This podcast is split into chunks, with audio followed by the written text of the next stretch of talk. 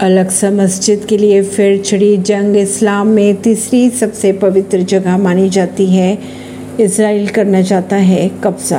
बात करें अगर 9 मई 2021 की तो इसराइल की पुलिस यरूशलेम के अलक्सा मस्जिद में घुसती है और वहाँ ग्रेनेड से हमला करती है। इसके बाद फिलिस्तीन के हथियारबंद इस्लामिक चरमपंथी संगठन हमास की ओर से इसराइल के लिए अल्टीमेटम भी जारी किया जाता है। शाम होते होते इसराइल के शहरों में सैकड़ों रॉकेट दाग दिए जाते हैं।